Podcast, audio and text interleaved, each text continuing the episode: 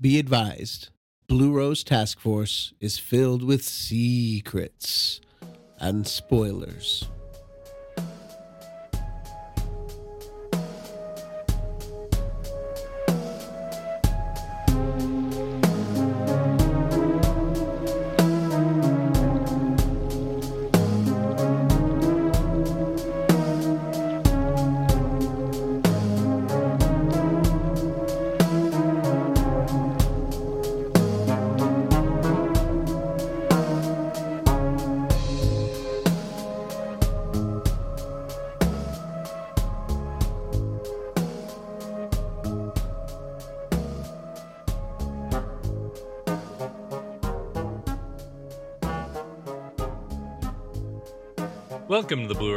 Force podcast, where we look deeply into Twin Peaks as a whole, one episode at a time, using the full scope of the show Twin Peaks and all its official media.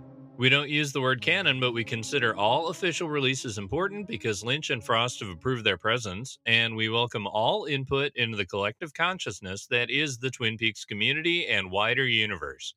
This podcast is a watch along podcast for those who've seen all of Twin Peaks, including the third season, which we consider as we go along. Today, we're looking at the 25th overall episode of Twin Peaks, episode 24, often known, depending where you look, as season 2, episode 17, episode 25, or what the German regionalization team named Wounds and Scars. I'm your host, John. In episode 24, Harry copes with Josie's death by getting drunk and trashing the bookhouse. Catherine gets a puzzle box. Miss Twin Peaks flyers begin circulating around town, Major Briggs and the log lady make a tattoo connection, and Annie arrives, gets a job at the Double R, and meets Cooper. Ben has Dick host a fashion show. Pete plans the next chess move and teaches Andy how the knight moves. John Justice Wheeler sings cowboy songs to Audrey. Ed tries to divorce Nadine, who plans a secret overnight with Mike, and a pine weasel wreaks havoc. Earle gets mad that Cooper cheats and puts Donna in danger to deliver his next move, and Jones ends the episode getting friendly with Harry. So, looking at this episode from a all the way through the end of season three kind of uh, camera angle, we've got a few questions that I'm going to deal with this episode. How do people react when presented with the truth they've been actively avoiding? What if love really can be enough? How does Windom Earle maneuver through the shadows? And what connections are there to the supernatural? And before we go into those questions, we're going to look at the production history uh, of the day back in 1991 when this episode was being created in the first place.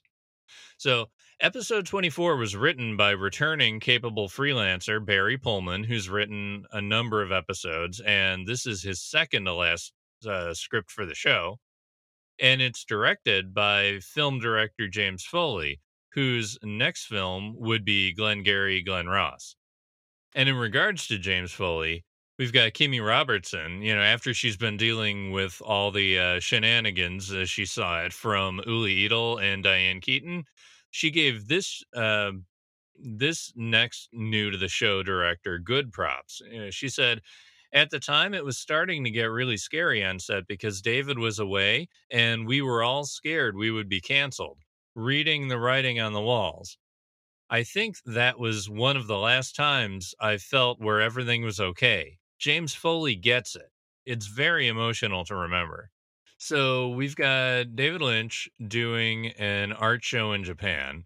Uh, we've got everybody on set, or all the actors and actresses, worried about uh, getting canceled. Uh, probably the crew too. Um, and um, you know it's early January, and we know that it was mid-January because um, the Attack of the Pine Weasel scenes was being filmed around then, and um, that Wheeler and Audrey's first kiss was being filmed on January 17th because Desert Storm began during filming, and Billy Zane had this uh, this anecdote to share in Reflections. He says, "Right before we shot the kiss, the crew was glued to the television uh, to the television set because they were just announcing our entry into the Gulf War, the first formal warfare our nation uh, our nation had been involved in." Or had been involved with in decades. Right before we rolled, I remember a grip saying, We're at war. Immediately, they said, Action. And the kiss had an urgency that was from another time. The kiss held a promise of peace. So we held fast to each other in that moment, and it was informed with a beautiful desperation. We didn't know what the future would hold or what that meant. It was par for the course for the experience, which was cemented in some kind of mad romantic tragic blur. Besides that, the uh, shooting went off without a hitch. And uh, oh, now I'm I'm speaking as me again after the uh, Billy Zane quote.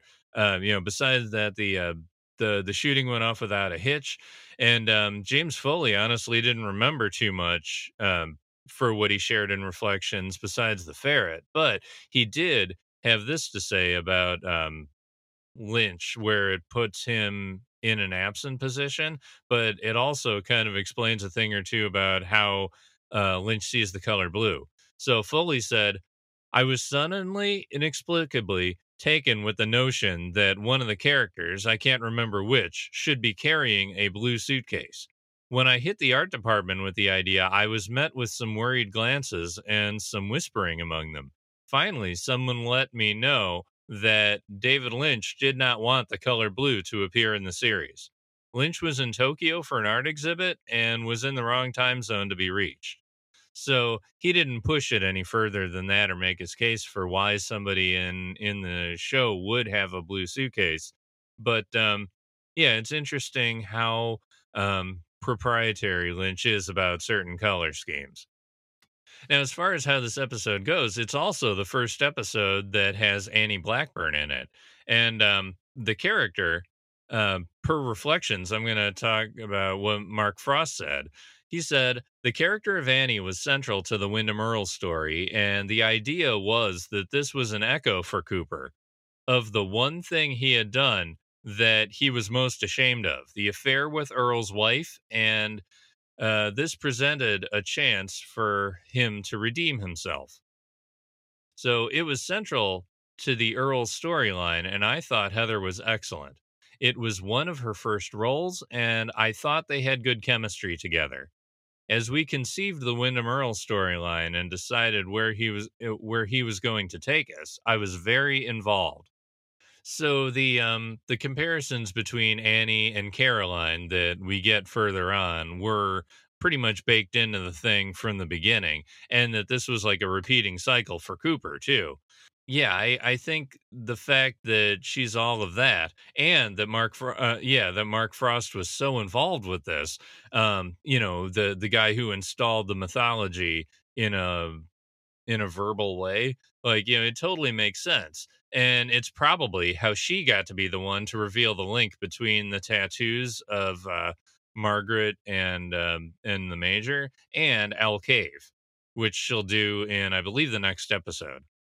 As far as Heather Graham, um, we've got Kyle MacLachlan saying in Reflections that Heather was refreshing and bubbly and sweet. They brought her in kind of as a potential love interest for Cooper again, looking back, I think maybe it wasn't the direction the character should have gone, although there were some very sweet stuff. And you got to see other sides of Cooper and of her as they came together. It was a very sweet time for the characters. Heather, of course, had gone on to do great things, and it was one of the first things she did. She was really talented. So he liked working with Heather Graham. He still has kind of that whole Cooper thing about, you know, it's like, oh, getting involved with people that are involved in the case. But honestly, yeah, Annie's in her mid 20s, as we'll find out. And, um, you know, so she's a lot closer. Cooper's puritanical streak isn't exactly triggered with this whole thing, but, you know, I Anyway, he he just kind of says it in general. I think he's overthinking the Audrey uh, relationship because people probably kept asking him about it. Yeah, how did Heather Graham actually get involved in the show? Uh, she was in an Obsession commercial directed by David Lynch. It's probably the same series where Ian Buchanan came from in a way, but you know, a little bit further down the line. Uh, but um, they basically called her uh, soon afterward, and in her words said, we want you to be Dale Cooper's love interest. Uh, so she went over to David Lynch's house, had a conversation about it rather than reading, as per you know usual David Lynch casting, and uh, she got it. As far as when she arrived on set, um, it's another way to illustrate what Kimmy Robertson was talking about. Uh, Heather Graham in Essential Wrapped in Plastic said, People were a little frustrated, I think, by the fact that David wasn't around as much and they felt the story was being disregarded. I couldn't really understand because I was so excited to be there, but everyone seemed jaded about it. They had been through so much hype and all that. And she also kind of felt a bit like an outsider because everyone else was pretty much a family at that point, having gone through the uh, the Twin Peaks roller coaster, and uh, she just getting there. But um, you know, she never really felt like people weren't friendly. She just didn't feel like part of the family so much. But anyway, it was made in middle January and it ended up airing uh, first on March 28th of 1991 to 9.2 million viewers. So, um, what probably would have happened is there would have been a few more gaps in the season. Um, but you know it would have only aired two weeks after the last episode of the latest. Um you know the, the back half of show episodes usually have more skip weeks in the february march april period of time typically. Like um the um the the last two episodes of cheers actually had a two week gap between them um at the end of april and beginning of may. Uh so you know i mean that's just how it works around then anyway. It would have been probably something. And the episodes would have spread out a little bit more and probably ended around the same time. But um, the hiatus actually delayed them all to be six weeks and then burned one week after another. Yeah, the episode before this, um, it was already uh, it was put on hiatus.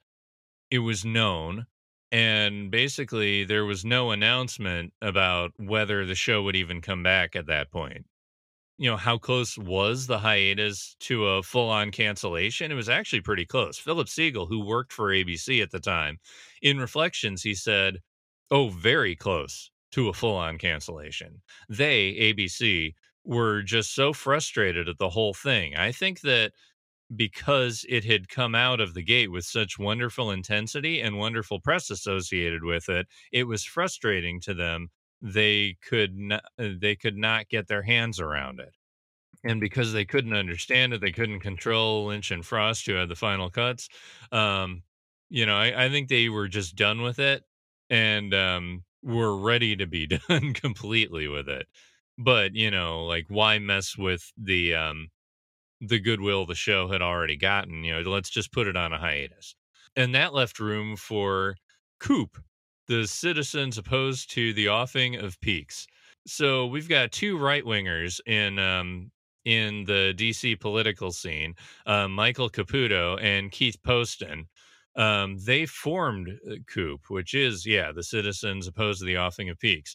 And um, they use their experience in building coalition, uh, yeah, coalitions to do it. And um, I'm not going to talk too much about their actual politics. It sounds like Poston's a reforming conservative at this point. Like he's uh he's not completely uh you know in into the uh the MAGA realm, but uh Michael Caputo is. So uh yeah, I'm not super thrilled with where they've been, but I'll say uh you know, thank you for what you did for this show anyway. Um they um they basically got 10,000 members in two and a half weeks, all through the mail. You know, these are postcards coming into their office for Coop.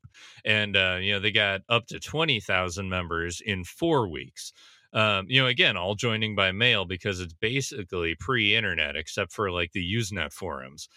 And along the way, we've got Keith Poston uh, getting calls from David Lynch, and you know he said this in uh, TP uh, Twin Peaks Unwrapped interview he said the the he got from uh, Lynch basically said, "We appreciate all you're doing here, but you know." At the beginning of this call, he's thinking it's Caputo pranking him. And, you know, like right up until Mark Frost actually gets on the call, too. And then, you know, Poston's like, oh, this is real. Yeah, this um, this organizing force of you know twenty thousand members, um, they're sending letters, they're sending logs, they're sending donuts. Um, you know, they they all keep arriving at the offices of ABC executives that uh, Caputo and Poston were able to get. You know, essentially, uh, these offices are getting deluged by all these crazy Twin Peaks fans. And um, beginning on April 6th, according to the announcement of ABC, they said it would Twin Peaks would come back on the air, return to its original Thursday time slot. Yeah, it does actually uh, stick to the Thursday time slot thing, but um, it returns on March 28th instead, two weeks earlier than the announcement or um, one week earlier than the announcement.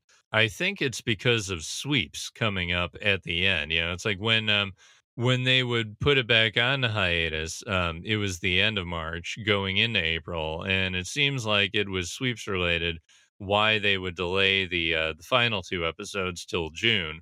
You know, that announcement wouldn't happen for two weeks. So I think what ended up happening is um, they were giving Twin Peaks two weeks to see how the ratings would grow in order to see if they would keep it and let it burn out its episodes in twi- in um, in sweeps weeks. What ended up happening is it, it coming back to the 9.2 million viewers. Yeah, you know, I mean the typical threshold still is over 10 million viewers, and it wasn't really the best sign. You know, Twin Peaks actually was able to sustain viewership um, over all that excitement of you know the logs and the donuts getting sent to offices. But still you know per per caputo he said and and this is in reflections at first i was a little shy about talking about coop but after the show came back on the air it felt like we had beaten goliath. And we've got poston saying in uh, the twin peaks unwrapped interview he says once the show successfully came back they were like look we want to we want to say thanks to you guys. What do you think about if we have some people come out you know essentially for viewing parties? And then he says we got jacoby and leo as well as ken scherer who is the head of the studio. And scherer uh, basically you know confirms this. He says that uh, he went to dc with some of the actors um, had a viewing party at a bar, and uh, basically they were trying to draw some press attention to to the fact that this is how people watched a show in big giant groups. You know, ABC really wasn't totally on board with that because the ratings numbers while it isn't the actual whole picture, it's the only official version that the network could work from to get advertisers. And yeah, I mean the uh, the 9.2 million viewers is more than episode 21 got, but it was less than episode 20's 9.8 million viewers. And where their numbers fall, it was two weeks. Uh, the, it was the equivalent of two weeks before the announcement of hiatus. Yeah, like I said, this episode is two weeks away from being officially canceled, and uh, you know the plan of how to run out their episode numbers you know, so who knows? Maybe if everyone at the watch parties watched on their own TVs individually, maybe we would have still gotten a third season of Twin Peaks on the air back then. But, you know, what can you do? This is just how it all came out. Now, as far as how to um, interpret this through Lynch's lens, we get the uh, the 1993 um, Log Lady introduction that he did for the Bravo network with Catherine Coulson. So the log lady says, sometimes, well, let's say all times, things are changing. We are judged as human beings on how we treat our fellow human beings. How do you treat your fellow human beings? At night, just before sleep, as you lay by yourself in the dark, how do you feel about yourself?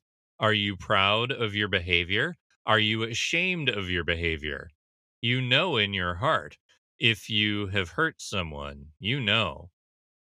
If you have hurt someone, don't wait another day before making things right. The world could break apart with sadness in the meantime. So basically, take the time you're given to, you know, to to believe in empathy and grow your empathy. Um, you know, things do change. He's admitting that.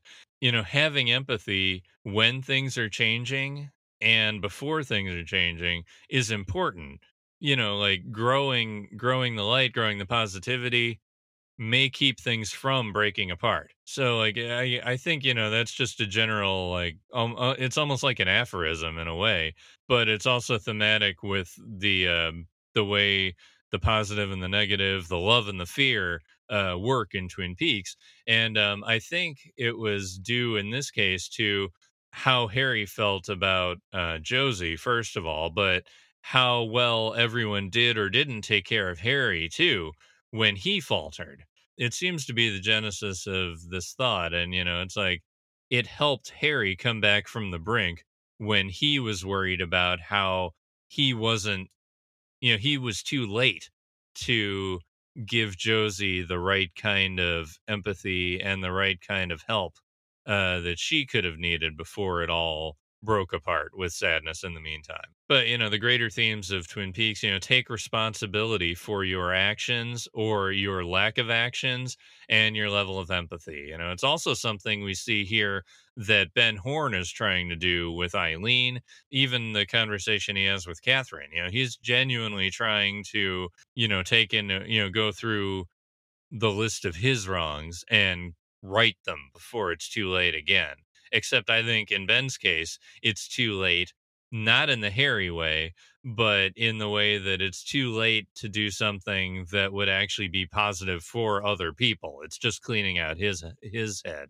And you know, also it's kind of something like where Ed is trying to you know, break it off with Nadine while she's in this moment before, you know, she could possibly break apart even more. But anyway, it it kind of also responds to the way that um Lynch used a previous Log Lady intro to talk about all the different kinds of illnesses. You know, I, I just feel like Lynch is just riffing off of all these things with this Log Lady intro. Now it's time to actually look at the the full episode in an uh, in a scene breakdown way. But first, we're going to hear from our fellow podcasters at the Ruminations Radio Network. You've been listening to another fine, fine podcast on the Rumination Radio Network. This is Game Agent ET from Oh God, it hurts! And we hope you keep on listening to our fine, fine podcasts here on ruminationsradionetwork.com. All right, so welcome back. We are here again talking about episode 24, and I'm going to look at our first big question, which is how do people react when presented with the truth they've been actively avoiding? So how does Harry do it? He drinks like crazy. So, you know, the episode begins on Harry's drunk eyes and there's a shadow of a hand turning a glass and we get to see all these previous images of him and Josie with their saxophone theme playing. And um you know, it's like uh the uh the chemistry they have, the lack of chemistry they have, it's all on display and um you know, then we get to see Harry's eyes one more time. And um I'm going to mention how the Talking Backwards podcast, um, their uh, one of their guys, Tyler, uh, he put together an audio montage of their relationship that is so much more comprehensive and hilarious than this um, this string of flashbacks that we get here. Um, it's found in their first few minutes of their uh, Talking Backwards podcast covering this episode, and I highly recommend it. It'll give you a good giggle inside this episode, Harry looks up. He sees Hawk, who's bringing Meals and Wheels prop of uh, of breakfast uh, from Norma. You know, covered up in those uh, silver containers. And uh, you know, Harry laughs and just says, "God bless Norma. Maybe later. Maybe later." And um, he ends up ignoring it for the whiskey bottle that's right next to his glass at the ready. And um, you know, at this point, he's still halfway with it. You know, he's not too drunk yet. Um, he checks in on how things are going and then he says you and cooper can handle it. It's a pretty simple town. Used to be. I guess the world's just caught up to us. So um okay he knows that things are in good hands which means that he can just let go of that whole thing and you know all his personal responsibilities he can just let them go and get completely blasted. Uh, this is almost his way of giving himself permission to do it. And um, it's also interesting that you know it's like um, you know used to be a simple town and these harry's words here are kind of trying to cover the gap between a town that was absolutely shocked by the murder of a high school girl and um, this world now that barely glanced at Josie's death and um, you know the Interpol file that Cooper's reading when Hawk enters to say Harry's about to hit rock bottom. So yeah, I mean this this world of Twin Peaks is a lot more blasé about things, and you know already dealt with uh, you know Jean Renault and you know the, a breakup of a drug ring, and you know it's all coming to the surface now, and um, yeah, maybe the world did catch up with this town, but yeah, so when Hawk checks in with Cooper about Harry, you know, it's like they check, you know, is he eating? Um, when will he be back at work, etc. You know, then we get an excuse for why Cooper's the guy to fill Harry's shoes mostly, and why Frank Truman needs to fill them in season three rather than Hawk, because Hawk says, You're the senior lawman, Cooper. Let's just let the rain fall as it has been. And besides, I hate paperwork. So, you know, we're blaming it on the fact that Hawk wants to be on the field rather than be a bureaucrat, essentially. You know, that, you know, back to Harry, the next time we check in with him, Harry's still in the same spot and it's Cooper who um who goes there. And you know for the guy who says you know um, albert not one word about this you know during the investigation he's finally blunt with harry because he's now read josie's interpol file details and he does have all the details in front of him. So now he can be blunt even though you know harry's half drunk at this point or uh, full drunk at this point. And um, you know, he goes through the litany of all the crimes that Josie had been involved in. But you know, of course, the only thing that makes Harry pause are the two prostitution charges. So you know, I I don't know. Harry Josie is a sexual possession. You know, it's like that's half of how he feels about Josie here. Um, he does love her, but you know how much, who knows? But it's um, her sleeping with other guys that really gets him to think about it. So uh, yeah, I don't know. Not not a great look, but you know, kind of par for the course for 1991. Anyway, how Cooper uh, justifies him saying all the the crimes from the Interpol file. He basically says, "Harry, eventually it's going to help you to know that she's a hardened criminal, a killer." And you know, we get two get out of here's from Harry, and then you know the shouted third one that means he's serious. You know, get out of here, go!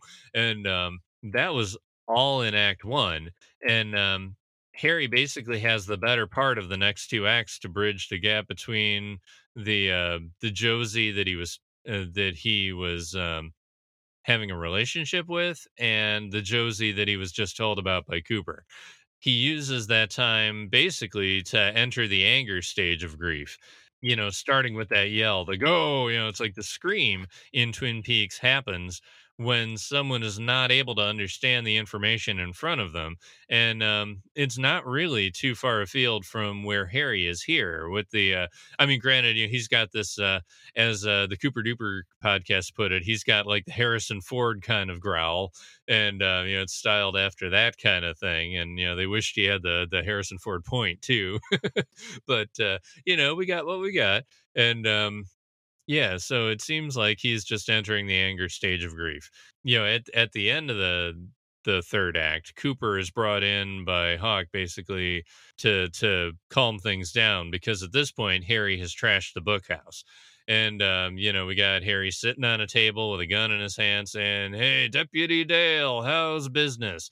You know, Cooper basically thinks uh, you know a good start of you know calming down is um, you know getting Harry's gun though of course you know harry says he's never handed over his gun his entire life you know then he kind of gets into the heart of what he's actually thinking because he transitions into also never crossed the ocean never got to china and you know like he's kind of bamboozled by the fact that you know she came to me and made everything better. At this point it's not dramatic music anymore even though he still has the gun it's it's the um the Twin Peaks theme is playing here. So, you know, I guess the dramatic tension is over, um, even though it's, you know, still not over in the scene itself. And, um, you know, Cooper says, you know, Harry, your life's still your own. Josie didn't take that with her. So he's kind of saying, you know, it's like you have personal accountability for how you move forward from here. Harry yells some more that he should have taken her away from here and, you know, she didn't have to die but you know he should have done something about it so that wouldn't happen so like is it eh, kind of like the bargaining you know it, it's almost adjacent to the bargaining stage of uh, grief that he's doing here. You know, eventually, you know, the, this, this is basically when Cooper comes in for a hug, and uh, Harry drops his gun, and uh, you know, Harry accepts the hug, gives one back, and uh, you know, it's like I, I think at this point, like Harry's leaning toward acceptance. You know, the, this it cuts to a commercial here, and then you know when the when the show comes back, um, Harry's basically tucked in on the couch like he's in bed. You know cooper and hawk just finished tucking him in and you know cooper uh, wants someone there keeping an eye on him tonight you know whether that's for harry's uh, protection or protection from harry you know who knows but it makes sense to have somebody there. You know it seems at this point like the the harry storm has quieted you know, they start getting a little poetic about the guy. You know, it's like Hawk says, "Yeah, I've never seen him like this." It was like taking a hike to your favorite spot and finding a hole where the lake used to be. Josie had power. And uh, Cooper says, "A man who doesn't love easily loves too much. A good man." Hawk says, "The best." And uh, you know, to stop this uh, back and forth of aphorisms, we got you know Harry basically, you know, pr- you know, revealing that he's not totally asleep and says, "Keep going," because he likes what he hears. so, you know, like hearing all this good stuff about himself after he's finally calmed down, you know, it's like this is a good way to get out of the negative frequency that he's been in. You know, sure, the grief fever broke, and um, you know, he's begun his recuperation process. You know, that's that's essentially when the ramifications of Josie's past comes to find him and we get you know the the guard who was there you know he's reading and he gets knocked out uh, through a through a head wound and uh, we find out that it's Jones who puts down her weapon near Harry. She undresses, uh, gets her hair down, and climbs under the camera angle, presumably to climb into bed with Harry. And um, you know that that's a cliffhanger to dive into more later. Yeah, that's that's all we get from the episode, but also uh, all we get from Harry. So let's start looking at some other characters. How does Nadine react when presented with the truth that she's actively been avoiding? Uh, well, here, her physical eyes actually see accurately for a minute, and then she starts dodging again. So she she can't see out of her left eye, and she recognizes this when divorce is mentioned. You know, it's like we get um, the beginning of the scene begins with the um, with the shot of the gas farm with the neon sun and the golden goose on top. So, you know, there are symbols of positive energy evoked immediately, you know, whether accidentally or otherwise by Foley, you know, the choice was made and it kind of works thematically. So Jacoby is moderating Nadine and Ed. You know, Nadine knows that they're breaking up, you know, Ed and Jacoby, you know, say, you know, it's more complicated than that. But, you know, of course it isn't to her, you know, they're making it too serious. It's just, you know, they found somebody else and, you know, they're, they're done dating. and, um, Jacoby tells Ed, you know, it's like there are no secret tricks or magic words. And, you know, he's talking about to recovery, to understanding things. He continues saying, it's like the dissolving of scar tissue around the wound. She'll start seeing reality again when her mind begins to feel safe. And, you know, Ed asks when. And Jacoby says, can't say. That tissue's packed, yeah, packed in pretty tight. So, you know, they try again, uh, approaching Nadine about divorce, and you know she's like, "You guys are being too serious." And um, Ed gives up straight out, and Jacoby basically says to Nadine, "Nadine, you and Ed are about to get a divorce," and this is immediately like she immediately waves her hand in front of her eye patch, and she says, "I think I've gone blind in my left eye." So you know, she hears the word divorce and her physical eyes snap back to the present uh, for a moment, you know, even even though her mind is still teenage. So, from a Jungian point of view, she is absolutely illustrating that she is not integrated. And, um, you know, she's got these two selves. She's got the physical self and she's got the one that her mind is in. You know, the question is, does she react further to this revelation that her left eye doesn't work? And uh, from what we can tell outwardly, not at all because you know it just seems like it's one more of those instances when her mind is almost feeling safe enough to re-enter reality from her wildest dreams but couldn't and um, i mean it could be a foreshock to the quake that will happen to her reality when the sandbag hits her head in four episodes but you know, as far as this episode, we're just left to wonder. You know, we're left to wonder longer because she's with Mike in her later scene, you know, which is absolutely hilarious because it reveals that, you know, holy shit, Mike is as interested as she's been saying he is. You know, I mean, though, you know, based on Nadine's state, does that mean that Mike is also looking away from things that he'd rather not look at to be on the same frequency as Nadine? Uh, you know, like maybe he was assaulted by Nadine. You know, it's like it it doesn't seem like that's the case. Um, you know, the way he handles himself in episode 29, I think he really has discovered empathy somehow. There's this complicated gap of missing scenes uh, that we don't get to see between when Nadine wore him down and when he became open to love. But, you know, in this scene, um, you know, Mike seems totally on board. You know, Randy, the concierge, has the honeymoon suite ready for Mr. and Mrs. Hinkman. Uh, and, you know, Mike, uh, you know, he's dressed up like a middle aged dude, and Nadine's just positively glowing. And Mike's over explaining everything. You know, it's like, yeah, and uh, t- tomorrow we're to do some deep sea fishing. You know, and Nadine's just like, oh, goody. so, like, a really, a really dirty, uh, um, uh, what do you call it? A dirty phrasing right there that got around some network shenanigans. And I, I thought that was, you know, like, okay, good for you, Twin Peaks, and good for you, Mike and Nadine. You know, we we've got Nadine just going into this. She's like, you know, I'm gonna have a romp with my with my new guy, and you know, she doesn't seem to be bothered at all about her eye or about what she and Ed and Jacoby were talking about. But you know, maybe maybe there's still a little bit of that under there because you know when Susan decked out in 90s garb uh, sees Mike calls him out and says uh, she'll see him at school. Um, you know Nadine's beating the hell out of that that um, that bell. You know it's like Randy uh, physically looks at it and it looks destroyed uh, you know dented in and everything. And um, you know was that part of Nadine's jealousy? Or was that part of her that knows her left eye isn't working and you know her body worried that her fantasy is going to fall apart and that's about as far up uh, uh, nadine's storyline as we can get. So we're going to go now to you know how does ben react when presented with the truth that he'd actively been avoiding as a civil war general?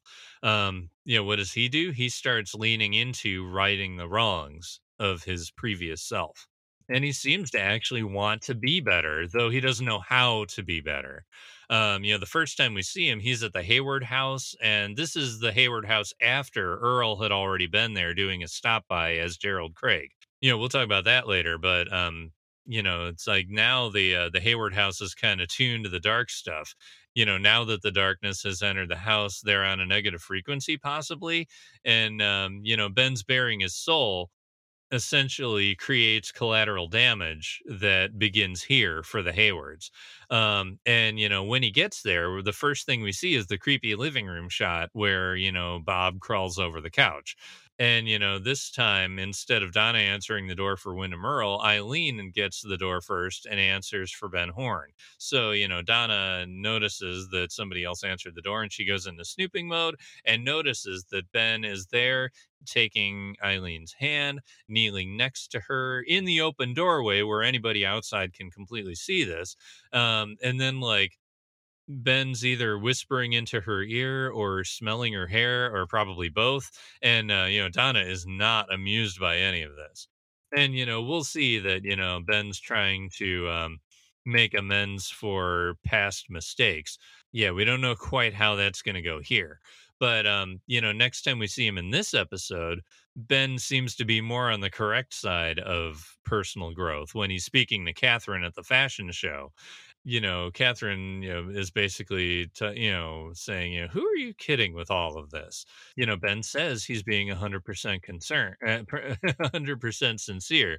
And he says, have you ever in your entire life had an experience that truly changed you? And, you know, in this case, he's referring to the change that he went through you know, getting a fresh start after being the Civil War general. You know, Catherine says, you know, please spare me the born again pitch and level with me. You can't help to stop my development plan. So, what do you actually expect to gain from all this? you know, Ben goes into it and says a really good speech, actually. He says, you know, it's a first scrubbing on one of the dirtiest conscious consciences in the entire Northwest. And hopefully it'll happen to you.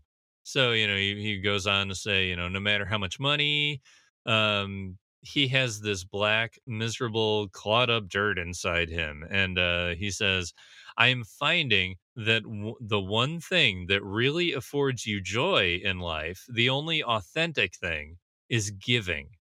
Don't wait until you're on your deathbed to find that out. So he's kind of giving Catherine advice too. Like you too could be in a state where you're actually getting joy in your life. And, you know, he's probably never experienced this kind of joy that comes from giving before. So like he's kind of high on his own supply. You know, we we have Catherine who, you know, got the puzzle box earlier in the episode that she's completely preoccupied with. And, you know, her curiosity was overriding her common sense then.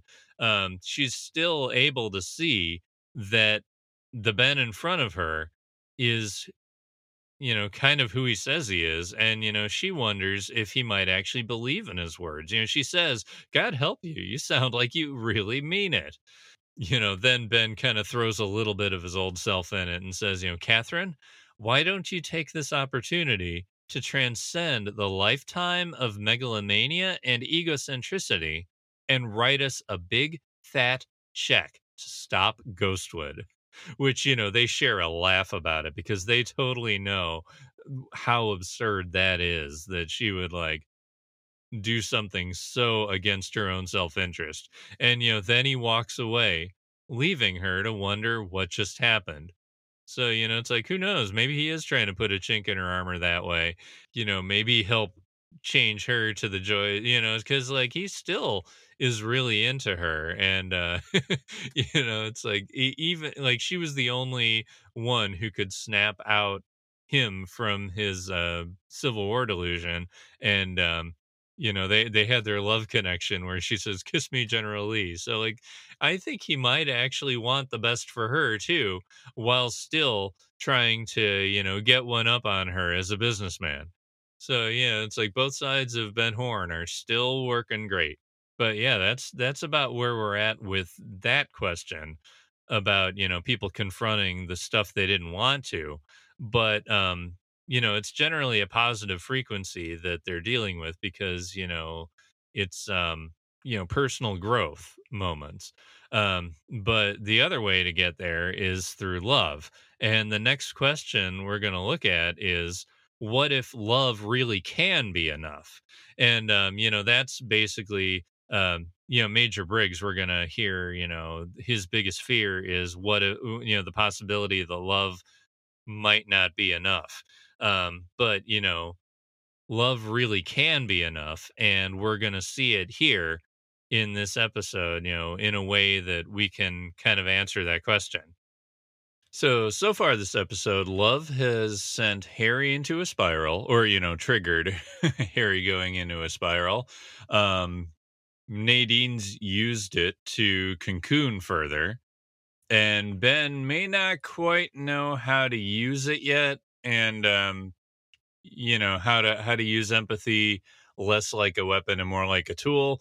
But you know there are um, there are characters who might be actually on the positive side of this too, and um, we can start by looking at Audrey and John Justice Wheeler.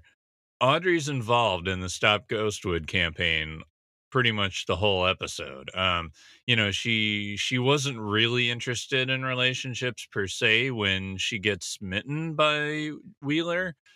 Yeah, so she's kind of like mid process with like the business stuff that she and Ben are trying to start. You know, the the first time we see her this episode, she's giving uh, she's giving an example of how to runway walk for the girls who are going to be in that night's fashion show.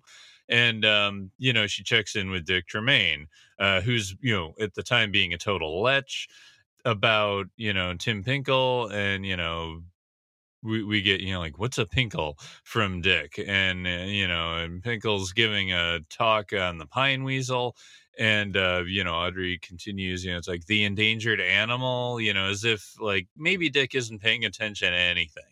And uh, you know Dick and Tim don't seem to want to work together when they do meet, and um, you know like D- uh, Tim comes in with a stuffed pine weasel prop, which you know probably isn't going to be received well since he's endangered anyway. Um, so you know it's a you can kind of see that the people working with Audrey on these events are there more for the comedy than for the uh, the pathos, let's say. And you know, it's here when Audrey first crosses paths with Wheeler this episode, and you know they're they're both doing the I'm gonna apologize and talk very quickly and importantly at the same time as the other person's doing the exact same thing. You know, it's supposed to be kind of like a meet cute or, you know, at least a character reset where, you know, they're now allowed to like each other. I mean, I, I don't think the acting quite sells it the way they're doing it, but you know, whatever. We uh we get what we get and uh, you know what what they end up doing at the end of that scene is agree upon a picnic date you know, we actually get the picnic date this episode, and it begins with an old cowboy classic, you know, the uh, Oh, bury me not on the old prairie, which is, you know, totally romantic, I'm sure. But, um, you know, it's sung by Jack directly into the face of Audrey. You know, it's it's not supposed to be wooing her with the song choice. It's supposed to be wooing her with the fact that he's wearing a cowboy hat and he's acting like a cowboy, the uh, the singing cowboy trope. Um, you know, I mean, he he's basically the uh, the dying trope of the cowboy personified. You know, it's like the equivalent of all the '80s characters that we're seeing on Stranger Things and a few other places. You know, idealizing the tropes from 40 years ago, and um, I mean, that's how the world of 1991 thought of cowboys. You know, it's like from a time about 40 years gone that's past. And, um, you know, there's still a few of them left, and he's the last cowboy. He's the last John Wayne. You know, that that's how he gets away with singing this, like, completely non romantic song. You know, it's like the trope itself is supposed to be the romantic part. But we've got Audrey saying, you know, no one's ever sung to her before. She, uh, she says she she doesn't inspire much singing. Most of the boys are afraid. You know, Wheeler says to her in response, you know, it's like, well, they don't they don't know you then, not really. And Audrey says, I don't think anybody really knows me. So this is Audrey's character right here. Um, you know, she's looking for herself and you know, she also wants people to acknowledge that she's looking for herself and that she's more than um, you know, how Sherilyn Fenn saw Audrey, which was the sex kitten um, that she's trying to portray herself out of, and um, you know, by the media. And um, for Audrey, um, it's more than being seen as the disappointing troublemaker that like punctures styrofoam cups and lets that pour all over um, people's desks so that she can cause some chaos.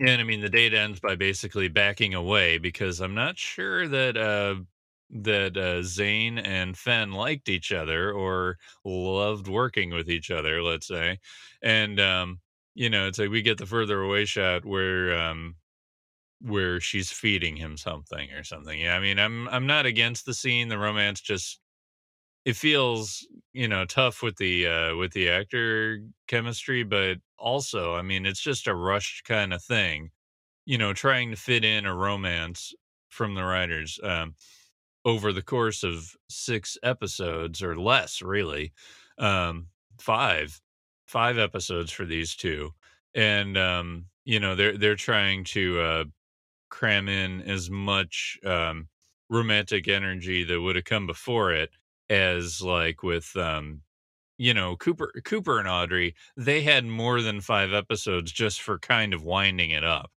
And you know it's like we're we're having a tough time dealing with that as viewers. And we're going to have the same problem with Annie and Cooper but uh yeah. As far as what we're going to see in this episode, um, the next time we see Audrey, she's working Ben's Stop Ghostwood campaign. And uh, the event itself is absolutely fun. Um, you know, the, well, Ben starts out talking about, you know, animal preserves are these little worlds that serve as sanctums for species.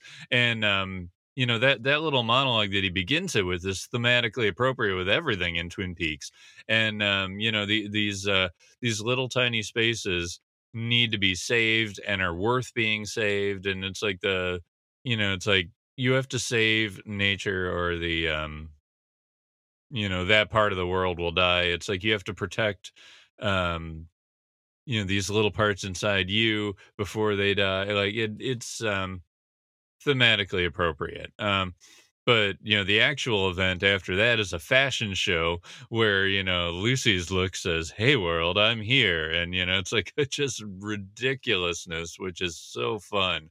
Um you know, Andy just uh, uh, stopping still, like you know, like I don't know how to move in this. Or yeah, but um, you know, then it moves over to the Ben and Catherine scene that I talked about, and uh, then it shifts over to Pinkle being introduced to a silent room that he will not win over.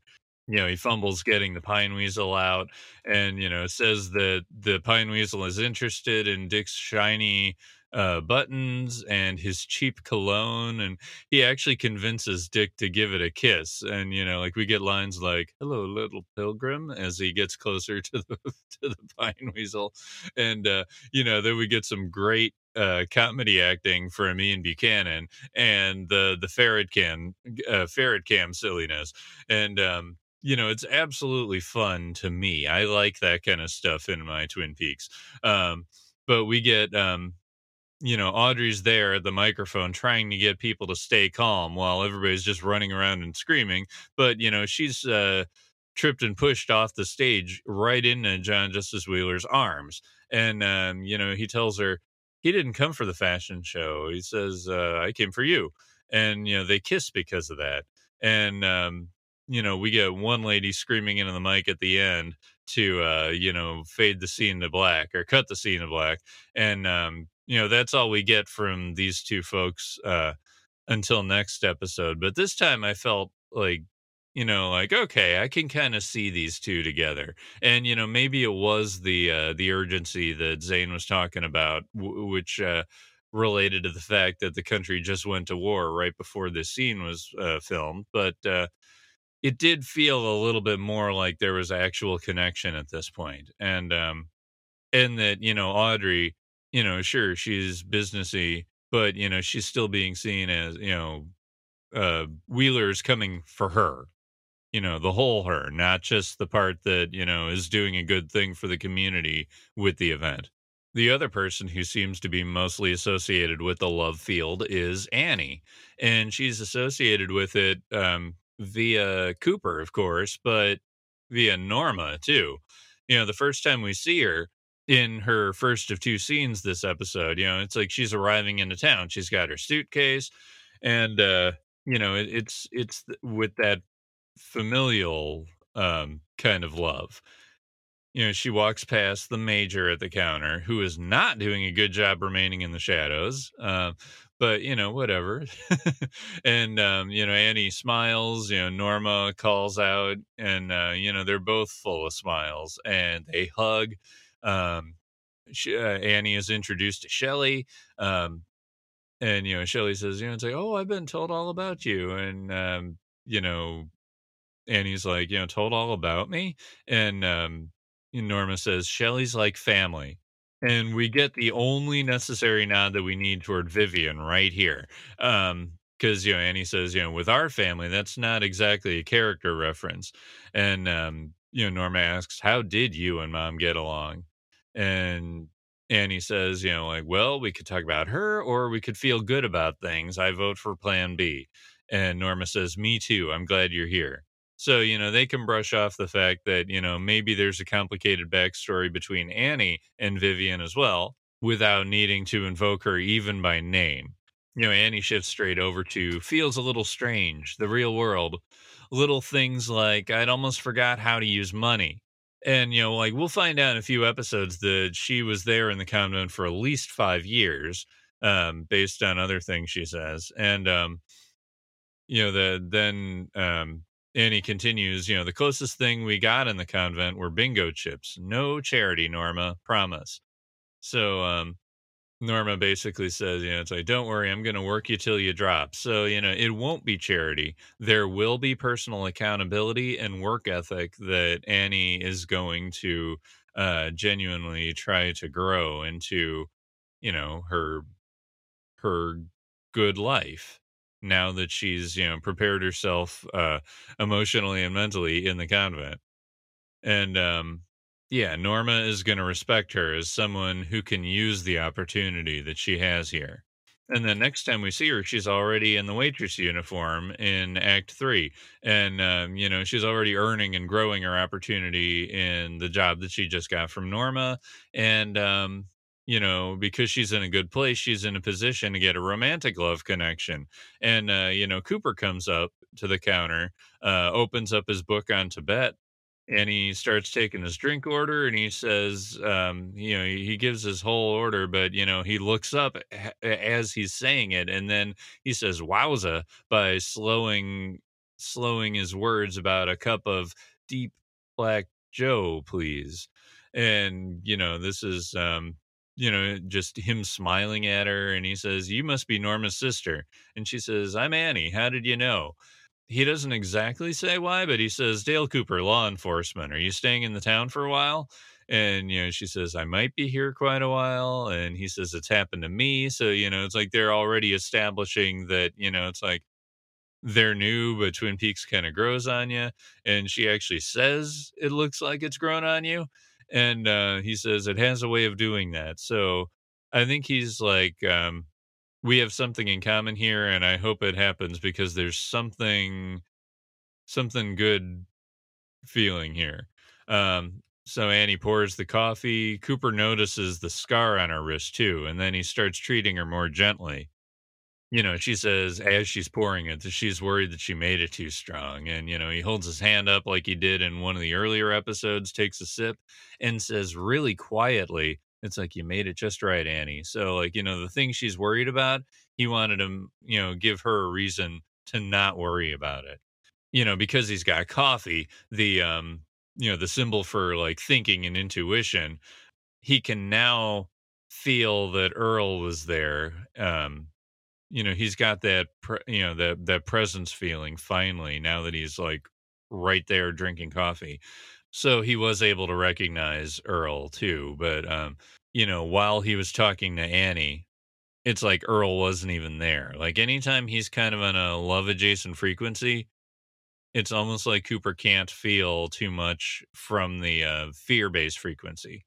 And he may have missed earle um here but we've got a whole bunch of Earle in this episode, and um, we're pretty much at my next question, which is how does Windom Earle maneuver through the shadows? So, up to now, I mean, I've talked about how people handle being confronted with the truth um, that they've been avoiding this episode. And, um, you know, we get Earle being presented with a different kind of truth uh, that he doesn't want to see but he hasn't been avoiding it either. He just didn't want to see it.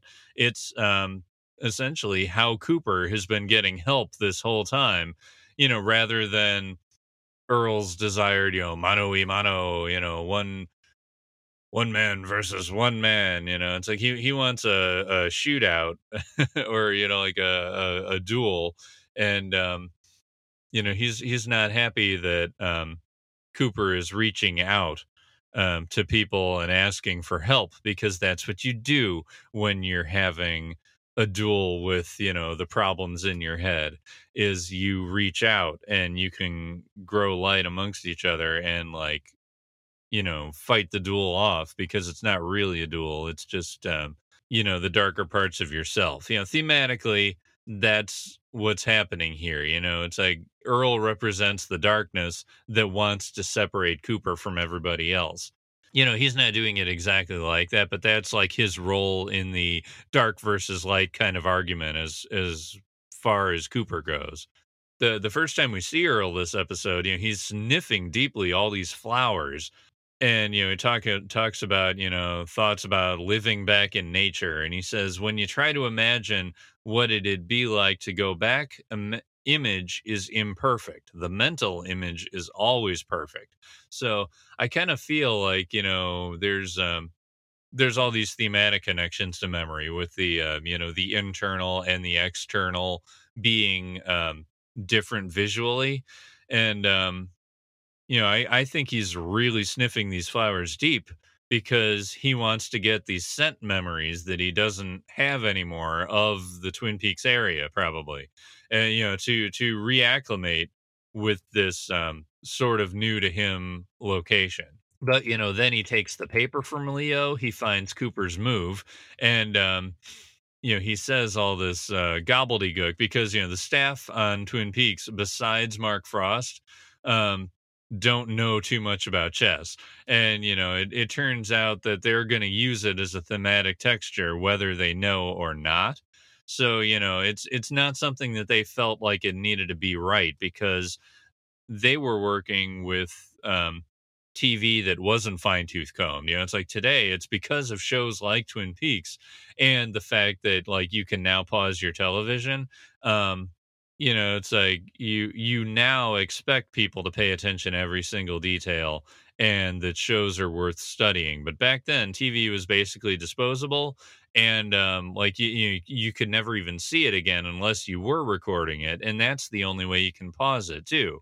You either had to be there in front of TV or you had a VCR. And I feel like probably only about half of America had a VCR at most anyway at that point. So it was one of those things that they just didn't prep for in the um in the production side. And you know, rightly so for the time. And also, you know, it's like a TV show in progress. You only have so much time to write these things anyway. And they just got burned by you know, having all those rewrites. So, you know, I think at this point they're like, you know, it's like, okay, uh, no fact checking on the on the um on the chest We're just gonna go ahead and make it fit thematically. So we get we get um Earle reacting to Cooper's move, saying, This isn't a move, this is a trick. He's playing a stalemate game. Cooper doesn't understand the meaning of stalemate. And, um, you know, stalemate game apparently isn't actually a true term in chess either. So, you know, of course he wouldn't, and Earle wouldn't either.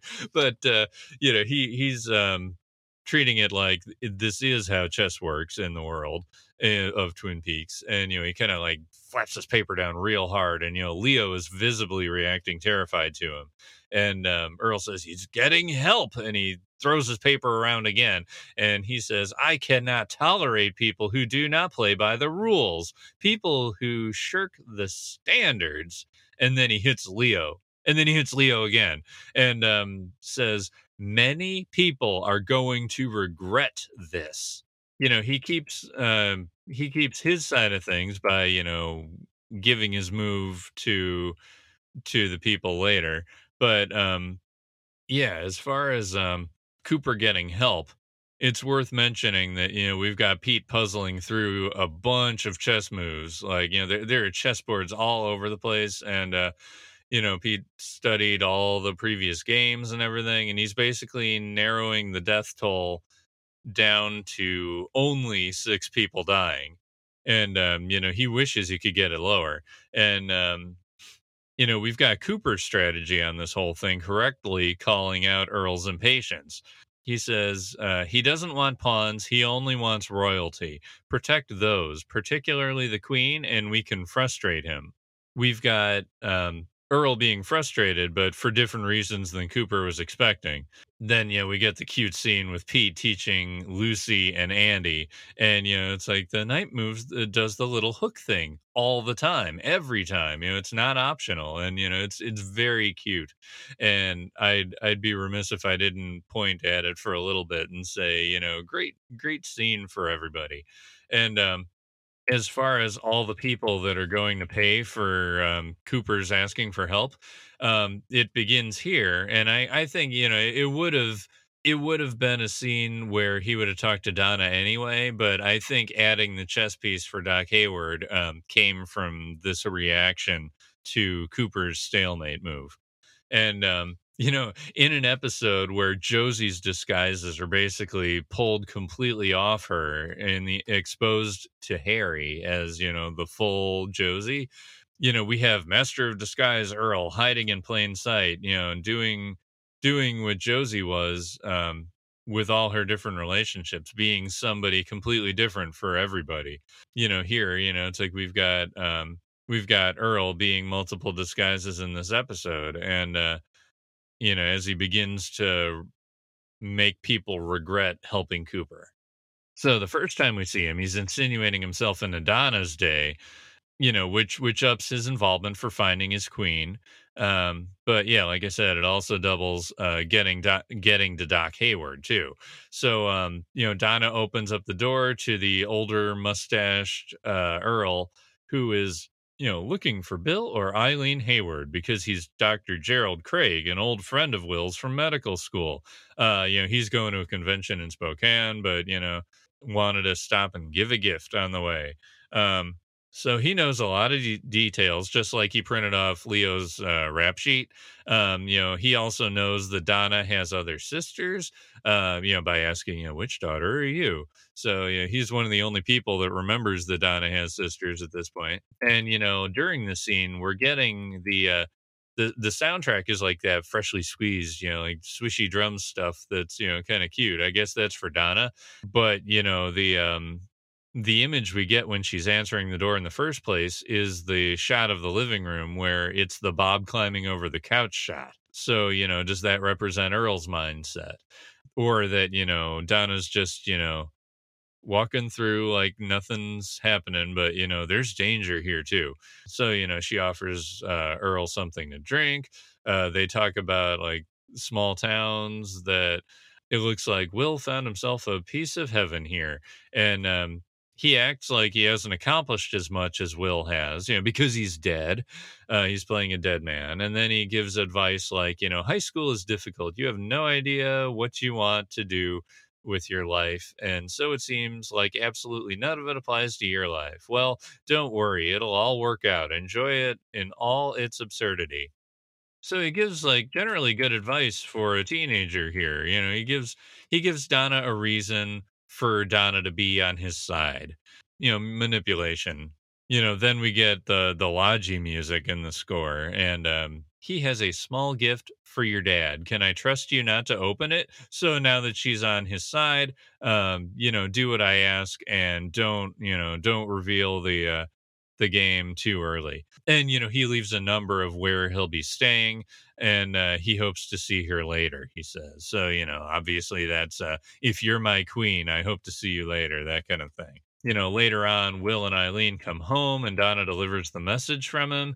And, um, you know, they're like, it's not possible about Gerald Craig because, um, you know, Donna basically says, well, he knew everything about me and, you know, he left you a gift you know, Will basically explains that that was his roommate, and he, um, as Will says, drowned on a rafting trip in the Snake River. I was there, Donna. I tried to save him. Not only is he researching Donna, he's also researching uh, by digging into Doc's own personal trauma and trading again in more fears from more people. And Eileen's called the number in the meantime and says that the number goes to a cemetery and uh, Will opens up the box, and we get Knights to King or er, Knight to King's Bishop three. Doc Hayward kind of gets the idea of what's happening here, and he says that man, he's very dangerous. Don't let him he- in here again. Understand? You know, Donna gets the hint that she might have been in a bad situation, but you know she's not too concerned. But um, you know, Doc takes the box to Cooper that's the Gerald Craig disguise in a nutshell. And then we get to see um, Earle as a random biker too, and he helps convince Shelly that she could be a queen.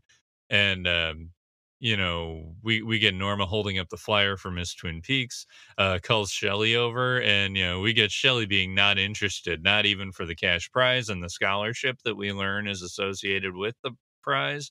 Um, and you know, we get Shelly uh, or Mädchen Amick is really gifted with comedy and wish we could see it more often. But you know, she says, um, I would bring back all the world leaders. I would bring all the world leaders together, make them form a circle and join hands because you can't make a fist holding hands. And she does a goofy face at the end.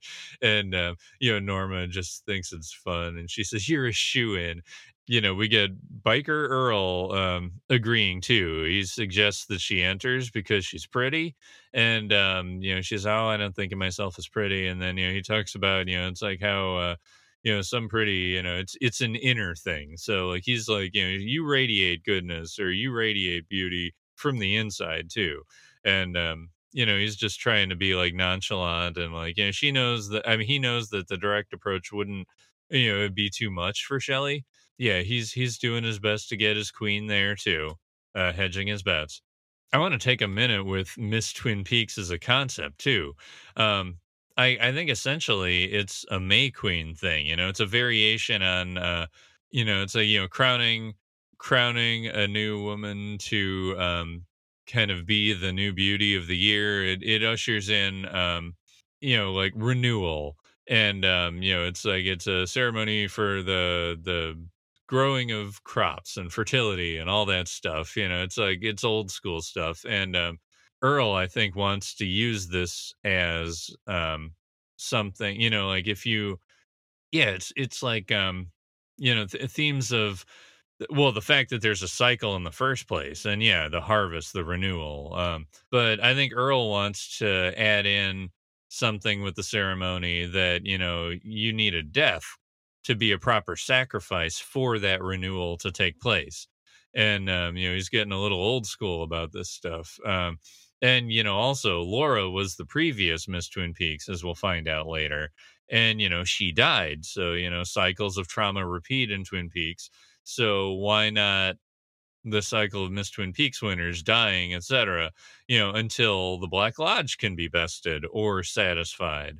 You know, so I, I kind of feel like it's it's um it does capitalize on the fact that Twin Peaks cast has a whole bunch of beautiful women in it, but it also thematically works in that way. And Earle is like he's like textually using it in this way too. He's planning to use it in a way where, you know, a death has to happen at the end of it. So um, you know, while he's here, he also sees Cooper walk in and um makes the connection with Annie. So, you know, he's watching from the opposite corner for that whole thing. And it's basically, you know, I, I think he sees of Annie that this is one more person to twist into his plans.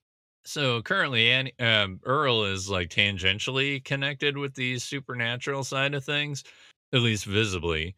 And um, I I want to ask the next question of what connections are there to the supernatural?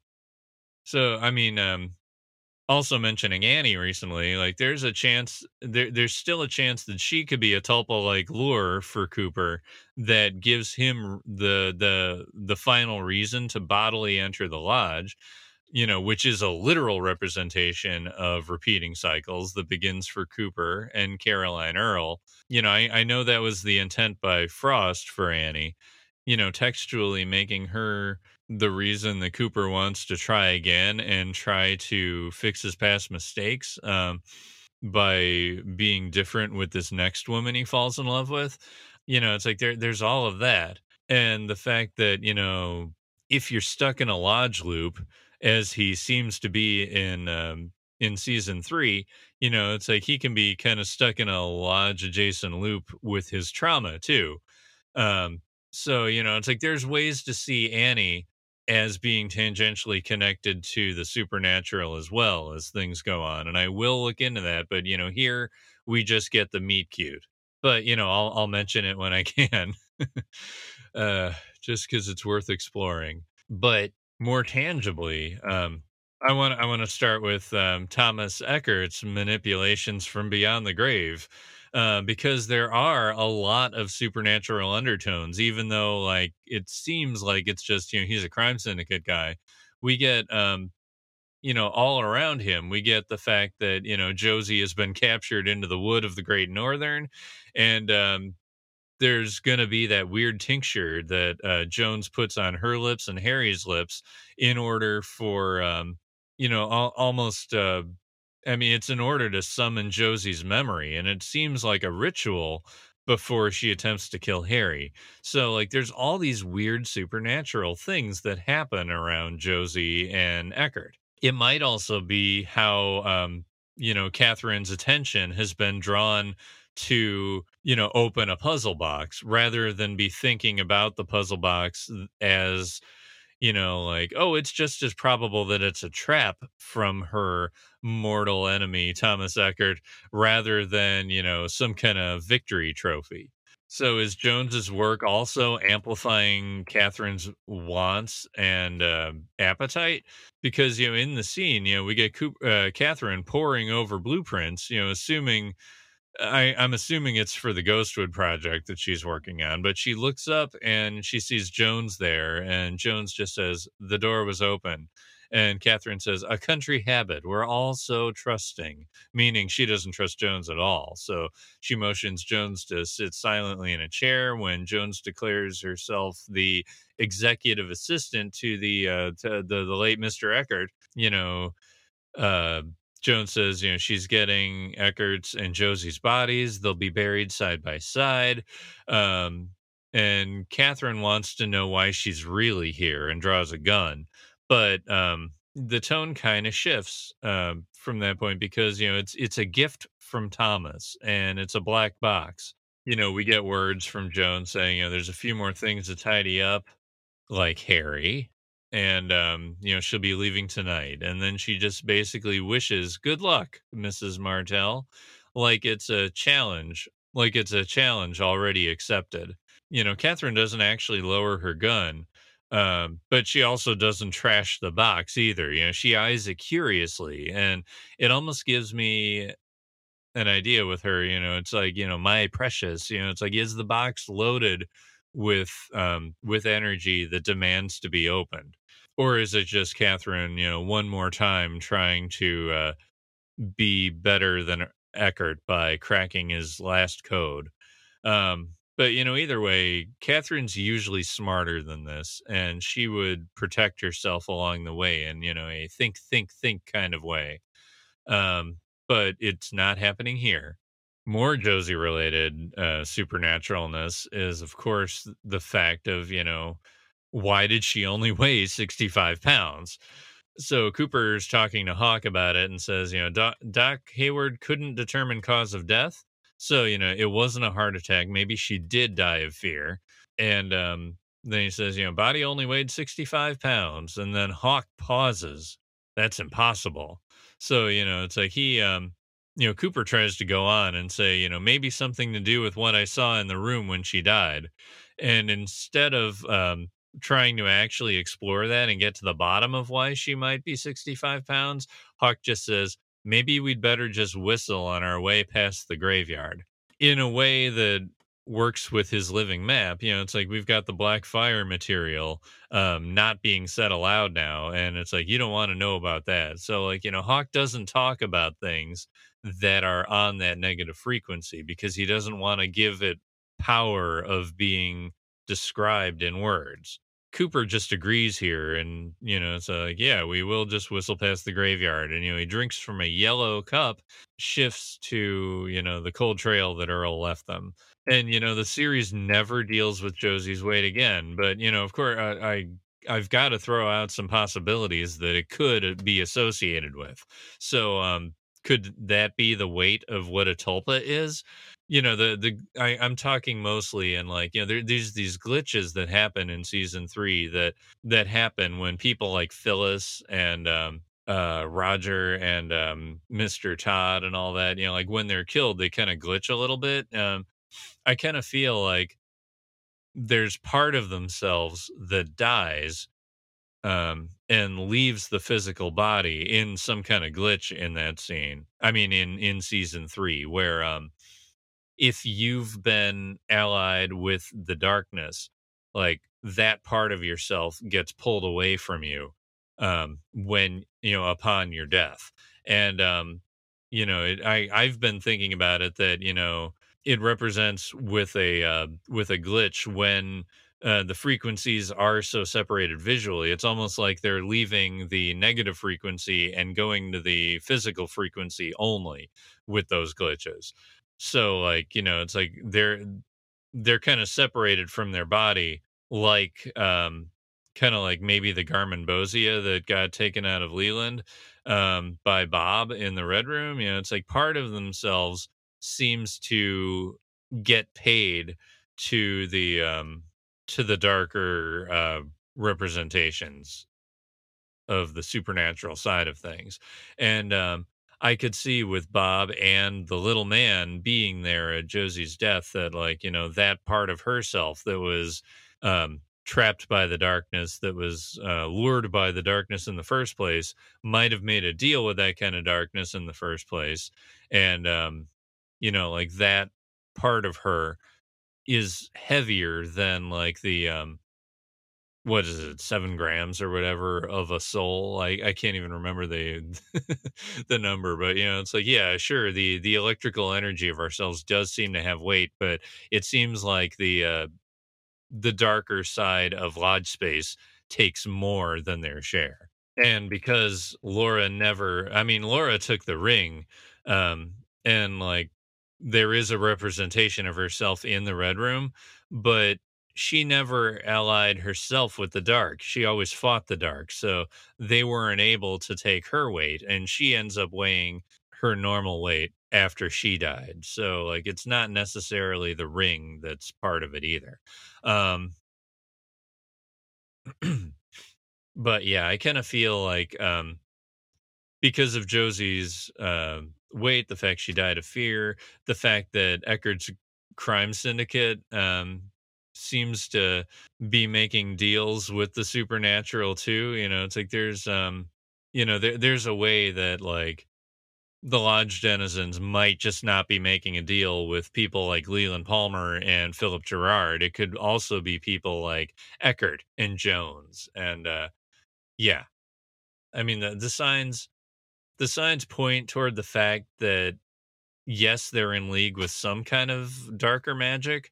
Um, though maybe not all the way over to yes. Maybe it's kind of like the way Windom Earle is associated with the uh the supernatural that like he's trying to use it like a tool and um it just kind of gets him back in the end just like uh, it kind of got Eckhardt and Josie back at the end you know I mean, there, there's there's a whole bunch of unanswerable questions here but I feel like the associations do work well with each other now more overtly we actually have the um the hero adjacent side of Twin Peaks being more associated with the um with the supernatural in this episode. And um, you know, we essentially get um, Briggs and Margaret bringing our understanding of Lodge lore a little bit more firmly into focus.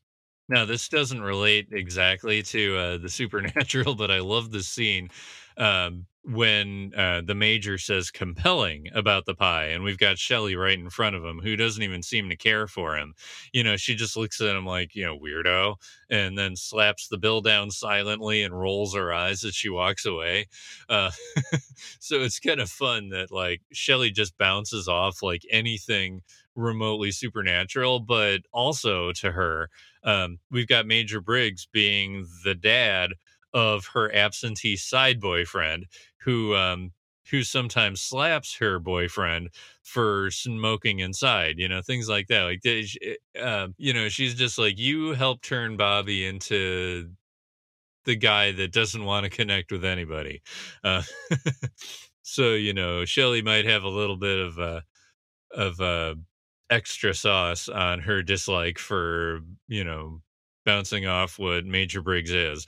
Um, but you know, in swoops the log lady from there. You know, it's like we see her log come into focus uh, first, and uh, her hand reaches out and touches the major's neck tattoo without invitation, and he notices, but he only reacts by turning his face to her. You know, there's no recoiling, there's no nothing. Um, you know, no surprise even that somebody's touching him.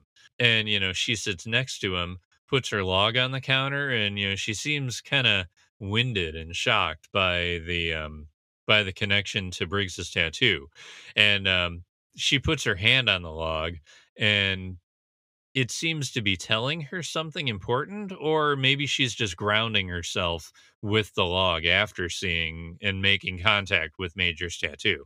We don't get any idea where that goes until a number of scenes later when we see them they're both arriving together at the sheriff's station and um you know we see cooper in in the room with the chalkboard, you know, he's got the uh, the three triangles, you know, pointing toward each other, kind of like the radiation symbol or whatever. And uh, you know, it's it's rather than the stacked row of diamond shapes that we'll see next time he discusses the tattoos. So there's going to be a discrepancy soon.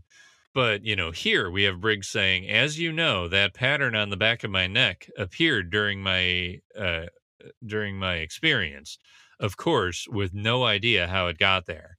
And um, Margaret talks about how her log noticed it first, you know, before Margaret touched it in the diner. And she says, I remember, look at the back of my leg. And she shows the two double peaked triangles. And um, she says, Seven years old. I went walking up in the woods. And when I got back, I was told that I had disappeared for a day which is the same length of time as Cooper's disappearance. All I could recall was a flash of light and that mark on my leg, and that mark was on my leg.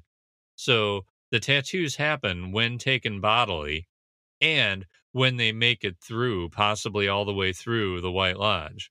So the major says, We all three recall the light. And Margaret says, And also the call of the owl. And Cooper says, Yes, I remember. So they're all on the same page as far as the experience, but of course, you know, Cooper wasn't actually abducted. Margaret said, The only other time I saw that sight and heard that sound is right before my husband died in the fire. So, the, you know, we, we're connecting Margaret's husband possibly also being absorbed into the wood like Josie.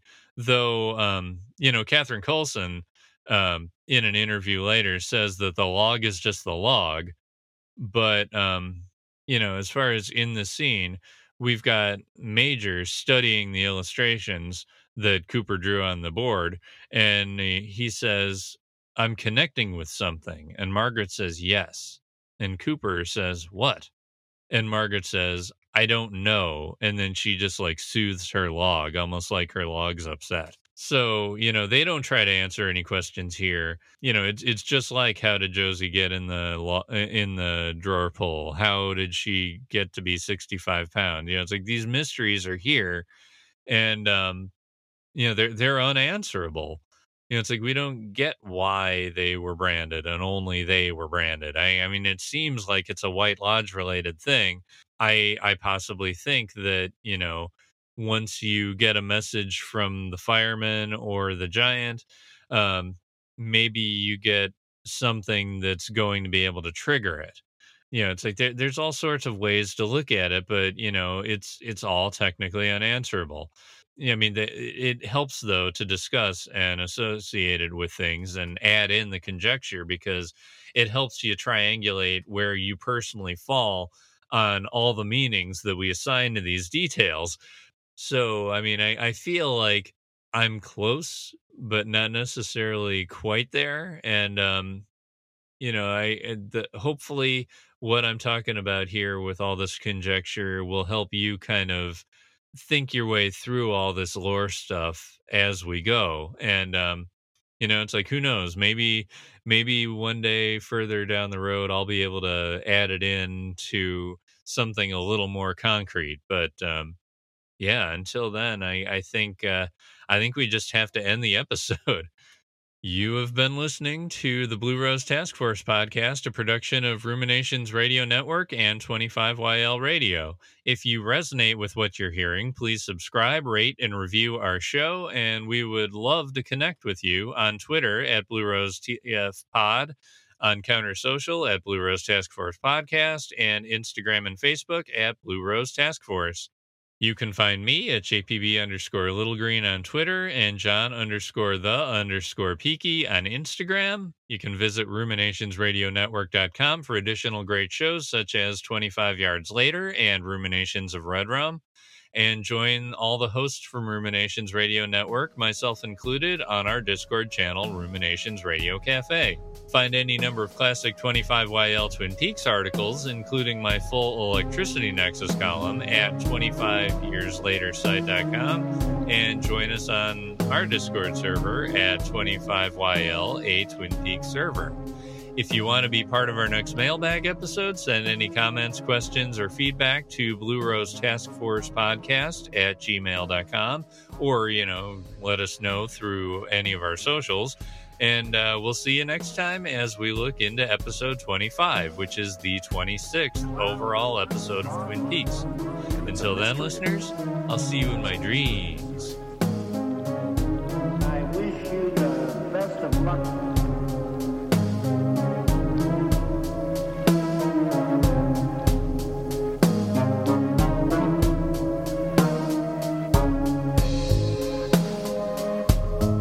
To kind of deepen and expand, deepen the universe that the show takes place in. The show takes place in. The show takes place in.